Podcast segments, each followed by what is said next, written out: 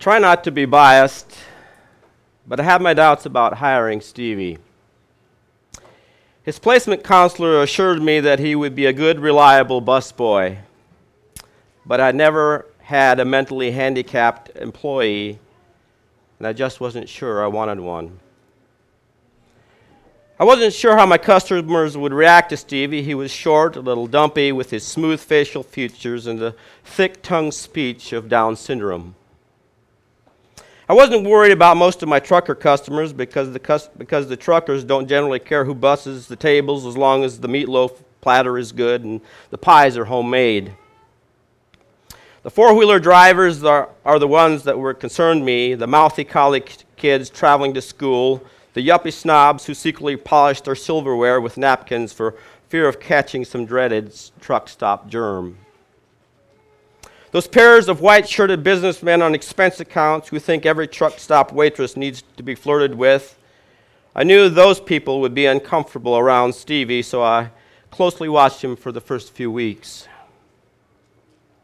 I shouldn't have worried. After the first week, Stevie had my staff around his had my staff wrapped around his stubby little finger, and within a month, the truck stop the truck regulars had adopted him as their official truck stop mascot. After that, I really didn't care what the rest of the customers thought of him. He was like a 21 year old in blue jeans and Nikes, eager to laugh and eager to please, but fierce in his attention to his duties. Every salt, salt and pepper shaker was exactly in its place. Not a bread crumb or a coffee spill was visible when Stevie got done with the table. Our only problem was persuading him to wait to clean a table until after the customers were finished. He would hover in the background, shifting his weight from one foot to the other, scanning the dining room table until a table was empty. Then he would scurry to the empty table and carefully bust dishes and glasses onto a cart and meticulously wap, wipe the table up with the practiced flourish of his rag. And if he thought a customer was watching, his brow would pucker with added concentration. He took pride in doing his job exactly right, and you had to love how hard he tried to please each and every person he met over time, we learned that he had lived with his mother, a widow who was disabled after repeated surgeries for cancer. They lived on Social Security benefits and public housing two miles from the truck stop. The social worker who stopped to check on them every so often admitted they had fallen between the cracks. Money was tight, and what I paid him probably was the difference between them able to live together or Stevie being sent to a group home. That's why the restaurant was extra gloomy that morning, late August, the first morning in three weeks that Stevie missed work. He was at the Mayo Clinic in Rochester getting a new valve or something put into his heart. His social worker said that people with Down syndrome had heart, often had heart problems at an early age, and so this wasn't unexpected. There was a good chance he would come through surgery in good shape and be back at work in a few months. A ripple of excitement ran through the staff later that morning when the word came he was out of surgery and in recovery and doing fine. Franny, my head waitress, let out a war whoop, did a little dance in the aisle when she heard the good news. Bell ringer, one of our regular trucker customers, stared at the side of a 50 year old grandmother doing a little victory shimmy beside his table. Franny blushed, smoothed her apron, and shot Ringer a withering look. He grinned. Okay, Franny, what was that all about? he asked. We just got word that Stevie is out of surgery and he's, he's going to be okay. I was wondering where he is. I had a new joke to tell him. What was the surgery about? Franny quickly told Bellringer and the two other drivers sitting in the booth about Stevie's surgery, then sighed. Yeah, I'm glad he's going to be okay, but I don't know how him and his mom are going to handle all the bills. From what I hear, they're barely getting by as it is. Bellringer nodded thoughtfully, and Franny hurried off to wait on the rest of her tables. Since I hadn't had time to round up a busboy to replace Stevie and, and really didn't want to replace him, the girls were busy bussing their own tables that day until we decided what to do. And after the morning rush, Franny walked into my office and she had a couple of of paper napkins in her hand and a funny look on her face. What's up? I asked. I didn't get to the table where Bellringer and his friends were sitting to clear off after they left, and Pony Pete and Tony Tipper were sitting there when I got back to clean it off. And she added, she said this was folded and tucked under a coffee cup. She handed me a napkin, and three $20 bills fell on my desk when I opened it, and on the outside, in big bold letters, was scrawled something for Stevie. Pony Pete asked me what this was all about, so I told him about Steve and his mom and about everything. And, and Pete looked at Tony, and Tony looked at Pete, and they ended up giving me this. And she handed me another paper napkin that said something for Stevie scrawled on the outside, and two $50 bills were tucked within its folds. Franny looked at me with wet, shining eyes and shook her head and said simply, Truckers. That was three months ago today, and today is Thanksgiving, the first day Stevie is supposed to be back at work. His replacement worker said he's been counting the days until the doctor said he could work, and it didn't matter to him at all that it was a holiday. In fact, he had called 10 times this past week to make sure he, that we knew he was coming, fearful that we had forgotten him or that his job was in jeopardy.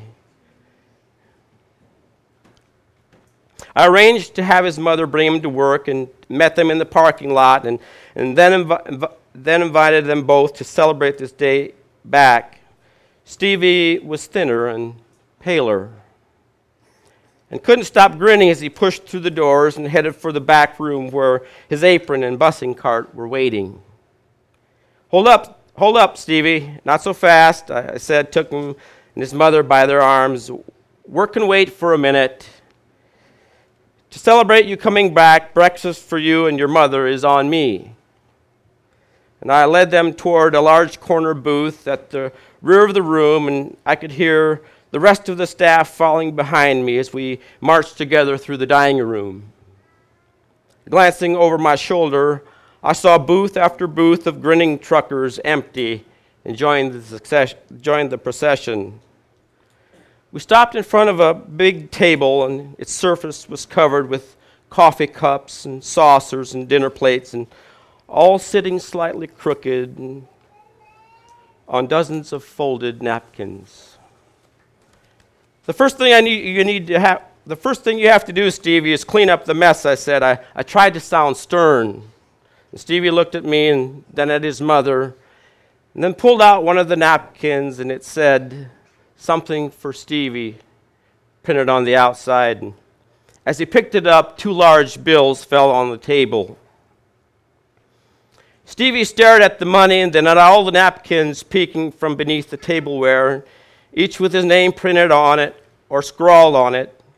And I turned to his mother and said, There's more than $10,000 in cash on this table, all from truckers and trucking companies that have heard about your problem.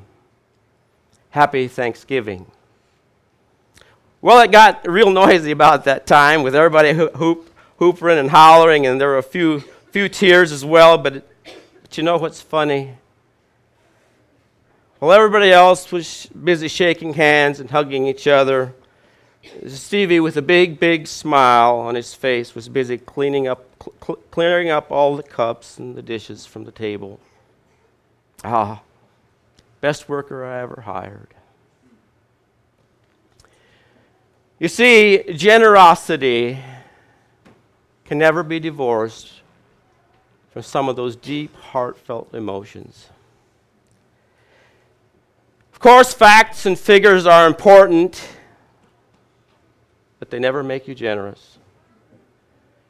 Logical sense is, is, is, is essential, common sense is essential, but they never make you generous.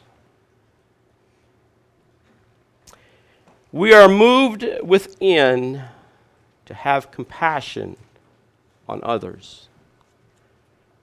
And it is God who stirs us deep within to have compassion. How all of us could use a good, healthy dose of generosity. And today I want to show you from the scriptures and using the lives of the children of Israel some very practical steps how all of us could become more generous. We uh, greet all of you in the name of Christ this morning. Uh, we welcome you to what I would call the, the meat and potatoes part of our worship. Um, and this morning I want to take all of you back uh, to, in time, to the children of Israel.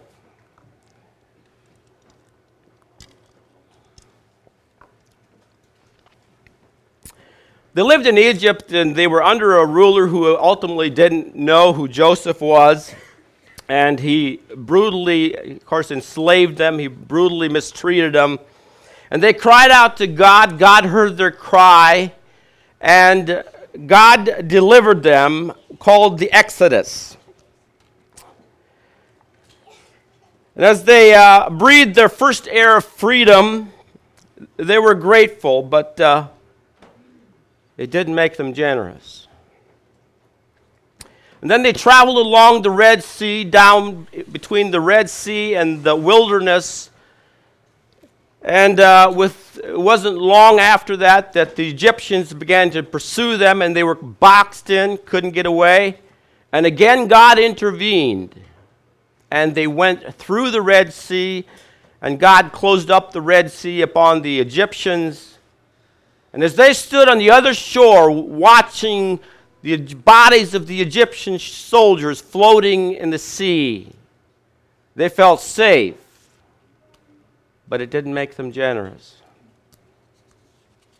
When they got to Mount Sinai, God took his finger and wrote in tables of stone the Torah, or what is called, or the law. And uh, he gave the Israelites instruction how they should live obediently. But even with instruction, it didn't make them generous. You see, God wanted a people who were generous, who knew how to give freely, a people who knew how to hold, who, who knew how to hold the things that God had given them loosely, and uh, people who were stirred deeply within. But you wouldn't believe what God did. He told Moses to bring the people together corporately, and he says, uh, I have a project for them, something that involves some mutual cooperation. And I, I don't proclaim to understand all the ways of God, but how could a construction project produce generosity? How would a, a, group of wanderers who were experiencing their first fling with real liberty ever become generous? I mean, there were over 2 million people who held the patent on WIFM. It's a new word.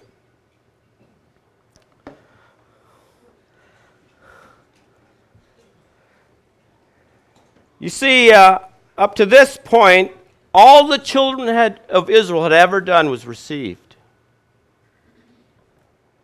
They had been delivered by God from Egypt. They were given safety by God at the Red Sea. There was a cloud by day that would give them shade. There was fire by night that would give them light and protection. And even more than that, when they left Egypt, they spoiled it.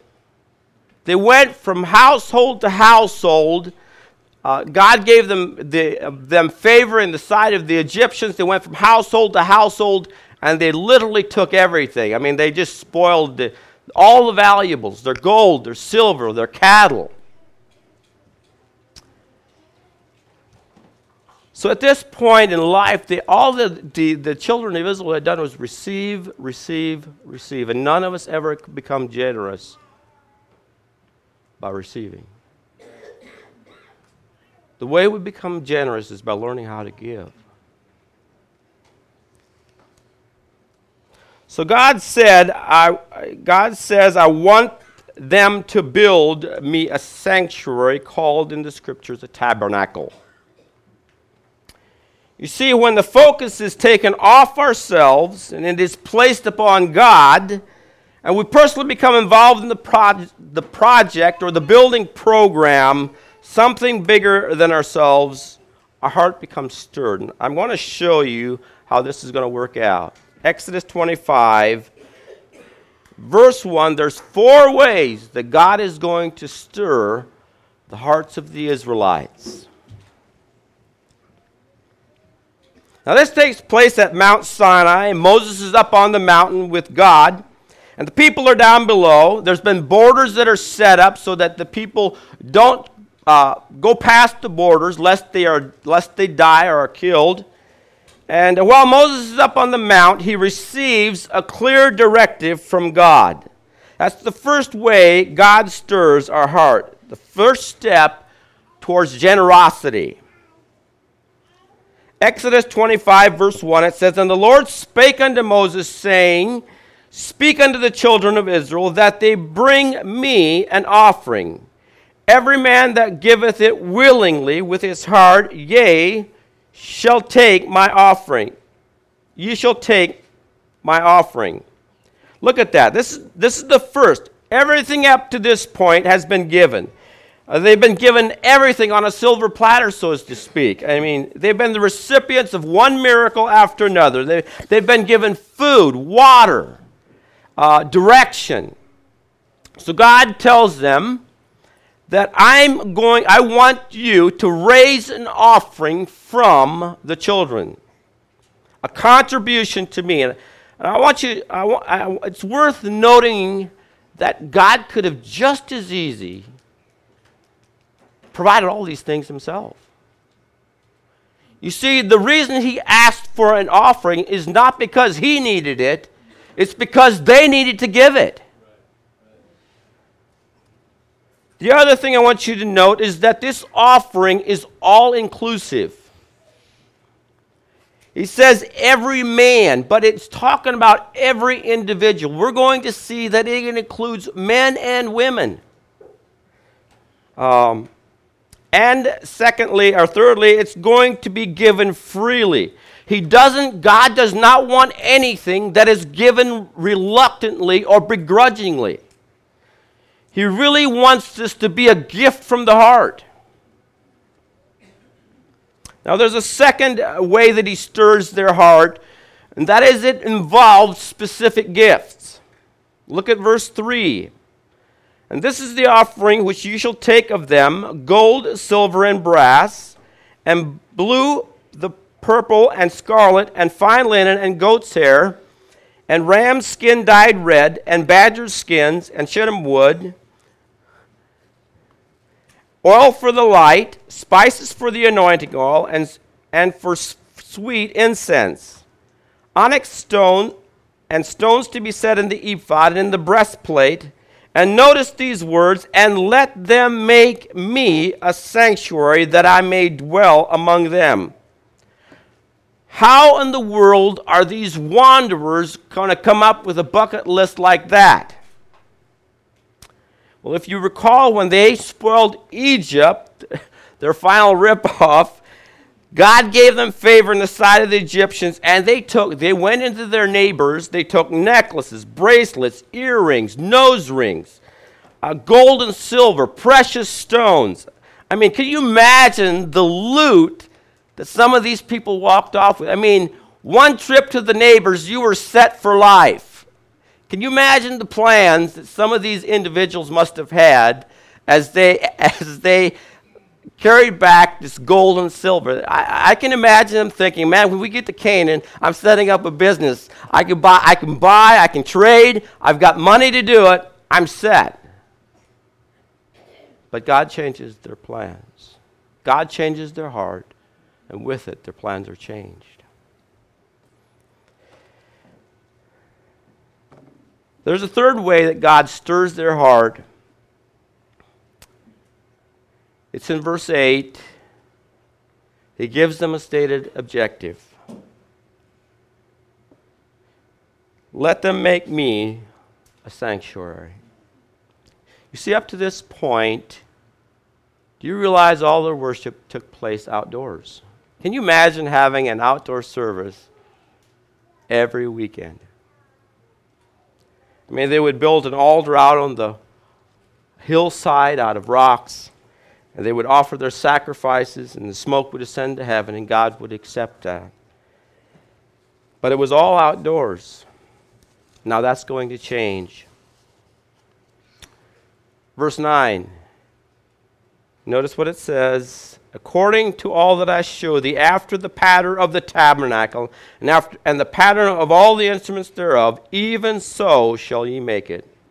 God is saying, I want you to make it exactly according to the pattern that I've placed in front of you. Why is that so important? Because I want all of you to understand that God is into details. He is not interested in something that is quick and cheap. He is not interested in anything that is just slopped together uh, or something that carries a tag made in China. Um, it's, it's to be portable. It's, uh, it, it's, and it was something they actually used for centuries. That's how durable this was. Now, in chapters 25 through 31, Moses gives, God gives Moses more details how this is supposed to be, and Moses is taking notes. Let's, let's look at uh, chapter 31. And the Lord spoke unto Moses, saying, See, I have called by by name Bezaleel, the son of Uri, the son of Hur, and the tribe of Judah. Uh, some of you have been in the church for years and years, and I'm guessing many of you probably have never heard a message or even heard the name Bezaleel. But, uh, but notice what God says of him.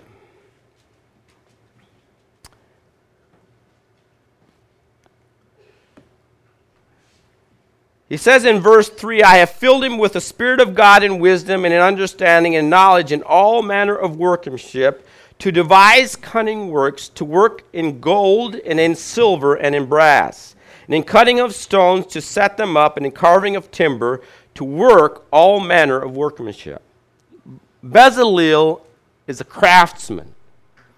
He is someone whom God has given amazing knowledge and wisdom how to do craftsmanship. Can you imagine what this, this individual could have done, what he could have made? Um, he's a blue collar worker. He's someone who knows how to work with his hands, and he knows how to cover wood with gold and silver. Um, he's, strict, he's an artist, and God kind of makes him the project foreman. He's skilled in knowledge and design, and, and yeah, he just but notice verse 6. This isn't a one man show. Notice verse 6. And I, behold, have given him, given with him Holiab, the son of, of a man who, whose name I can't pronounce, of the tribe of Dan, in the hearts of all that are wise hearted. I have put wisdom that they make all that I have commanded of thee the tabernacle of the congregation, and the ark of the covenant, and the mercy seat that is thereupon, and all the furniture of the tabernacle, and the table and his furniture, and the pure candlestick with all his furniture, and the altar of incense, and the altar of burnt offering with all his furniture, and the laver and his foot, and the clothes of service, and the holy garments garments to his sons to minister in the priest's office the anointing oil and the sweet incense of the holy place, according to all I have commanded thee, shall they do. So God gives these two individuals with these unique gifts who are knowledgeable about building furniture in this tabernacle. You know, I've had to reassess my view of church buildings or church houses. Um, and, and all of you know that we live in a world of excess. But when something is truly done for the glory of God, we had better learn how to hold our tongue. Because God deserves our best. Um, and you can save your tongue for the things that are done for the glory of man. But God really does. He deserves, you'll notice in this, God, He requires the best for this. Now, let me give you the fourth way that God stirred their hearts. Verse 12. And the Lord spake unto Moses, saying, Speak thou unto the children of Israel, Verily, my Sabbaths you shall keep, for it is a sign between you, between me and you, throughout your generations, that ye may know that I am the Lord that doth sanctify you. And ye shall keep the Sabbath thereof, for it is holy unto you. And everyone that defileth it, it shall surely be put to death. For whosoever doeth any work therein, that soul shall be cut off from among the people.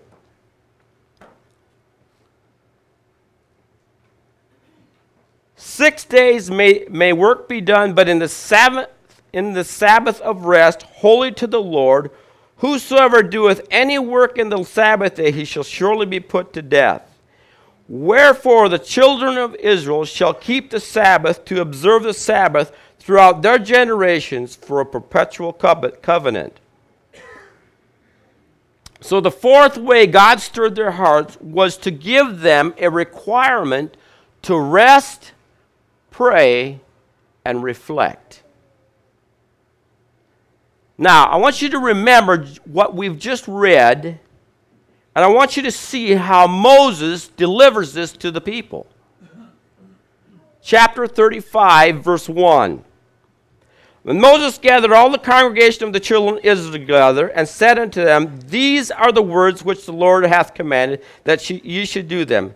Six days shall work be done, but on the seventh there, sh- there shall be to you a, an holy day, a Sabbath of rest to the Lord. Whosoever doeth work therein shall be put to death. You shall kindle no fire throughout your habit- habitations upon the Sabbath day. So de Moses delivers these four objectives, and he takes the fourth objective that God gives to him and makes it first. I mean, he, he skips all the other directives.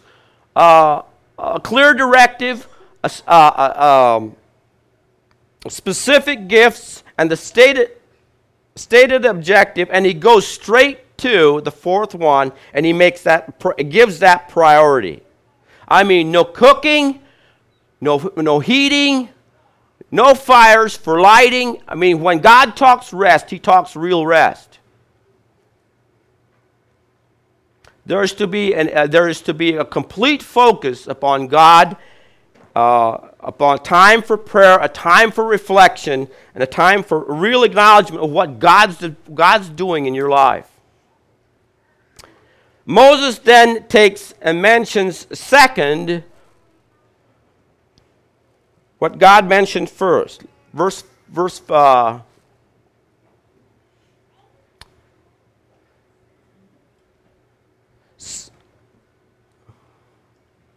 Verse, uh, verse 4 And Moses spake unto the congregation of the children of Israel, saying, This is the thing that the Lord hath commanded thee. Take ye from among you an offering unto the Lord. Whosoever is of a willing heart, let them bring it, an offering of the, of the, of the Lord, gold, silver, and brass.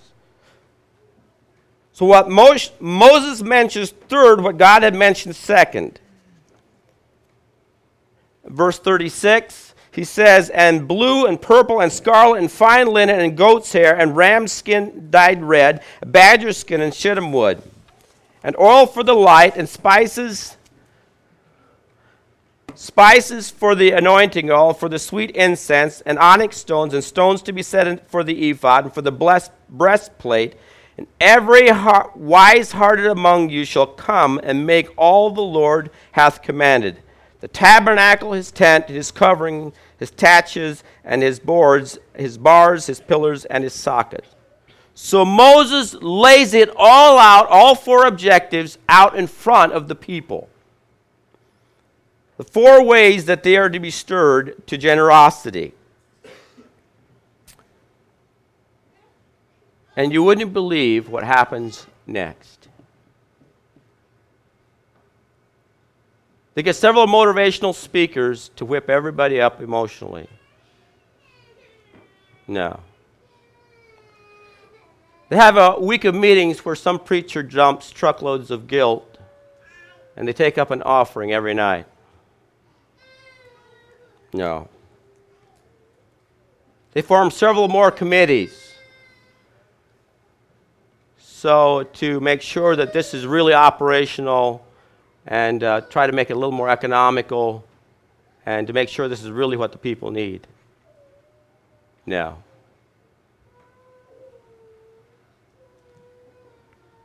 Verse 20, you wouldn't believe it. And all the congregation of the children of Israel departed from the presence of Moses. They all left and just went home. To do what? To rest, pray, and reflect.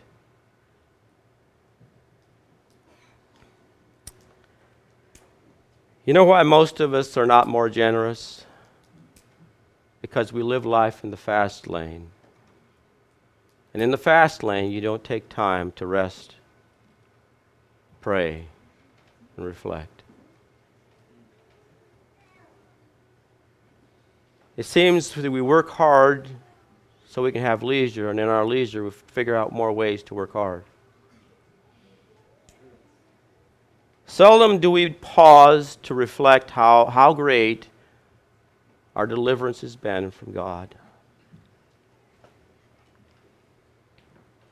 Or how often God has intervened and helped us to escape the enemy.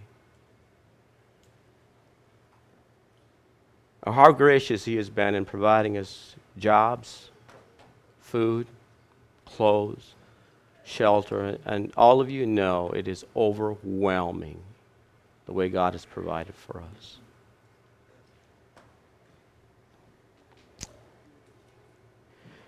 You see, it's in those quiet moments with God where we stop and reflect and think about the Stevies of our life. Uh, how my life must be with them. And you know, our heart changes in those moments when we take our focus upon our, off of ourselves and upon others. And that extra hundred or, or five hundred dollars that we have, it, it suddenly becomes less important.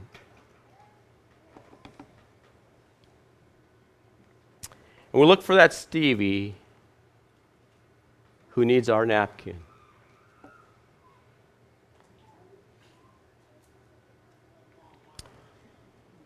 Now, the question all of you might have is uh, could God really change your heart and my heart to make us more generous? This morning, I'm glad you all asked the question. Let me show you.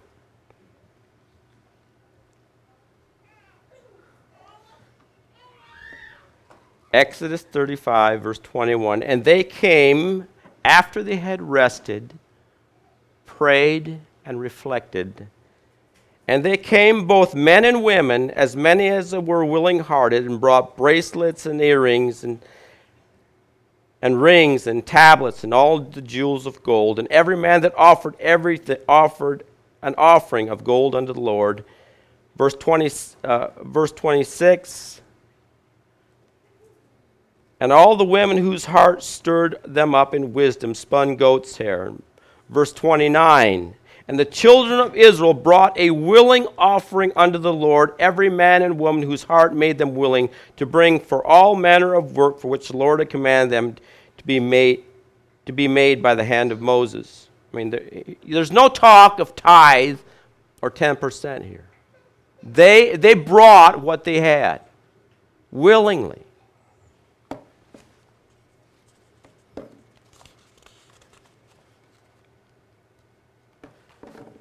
Chapter 36, verse 1. I'm going to be switching to the New King James Version. And Bezaleel and Holiab, and every gifted artisan in whom the Lord hath put wisdom and understanding to know how to do all manner of work for the service of the sanctuary, shall do according to all the Lord has commanded. And Moses called Bezaleel and Holiab, and every gifted artisan in whose heart the Lord had put wisdom, and everyone whose heart was stirred to come and do the work. And they received from Moses all the offering which the children of Israel had brought for the work of the service of making the sanctuary.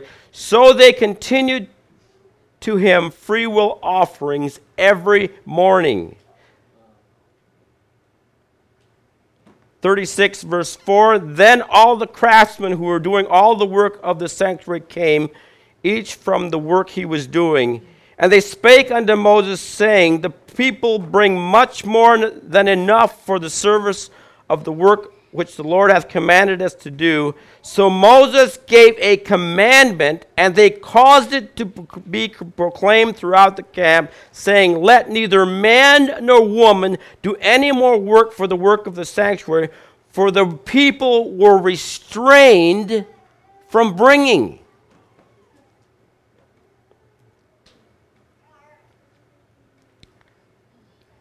For the material which they had was sufficient for all the work to be done, indeed, too much. Can you imagine that Moses is out there waving, saying, Stop, stop, this is too much, no more offerings. Because they took time to rest, reflect, and pray.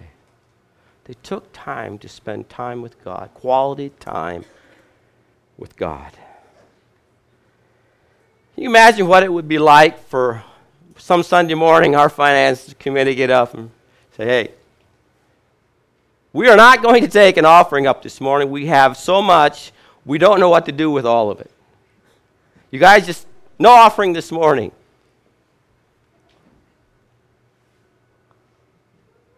Or our superintendents get up during a reorganization saying, hey, you know, we had so many volunteers for our Sunday school classes that they're all filled. We're sorry, you just you can't all be teachers. Amen. can, can you imagine that?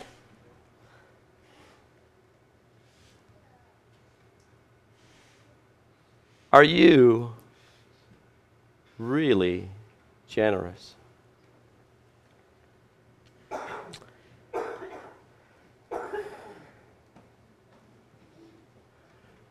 Would somebody know that you're generous by simply looking at your checkbook register?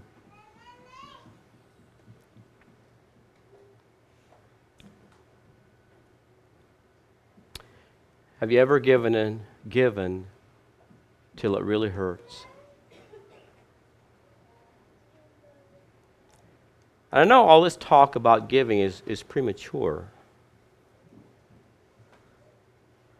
Because what really is needed is a Saturday before Sunday service, a time of reflection, a time of rest, and time with God alone.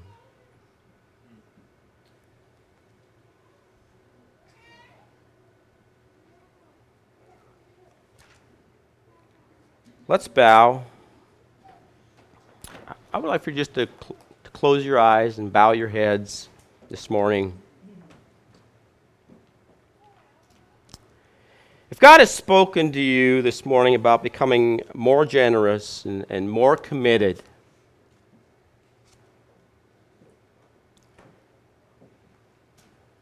I'm going to ask you to commit to setting aside extra time with God the next, the next three or four Saturdays to rest, to pray, and reflect.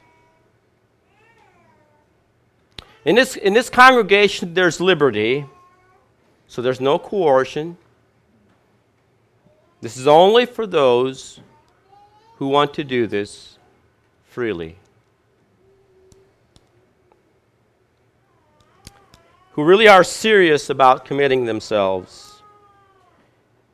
And if, if, if this is your desire, I would invite you to stand to your feet to show that you are really serious about becoming more generous. And please don't stand because the person beside you has stood up.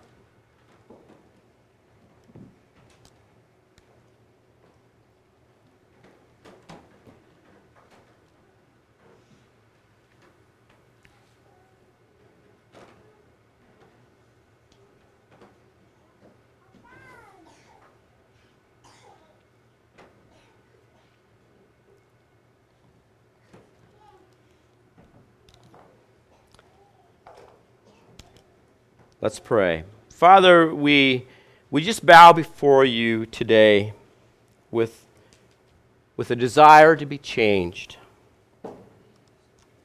And we commit uh, freely to take this time to be, to be quiet before you these next three or four Saturdays to rest and to consider you, to hear you, but most of all to be stirred and to be changed. To give real consideration to everything that you've entrusted to us.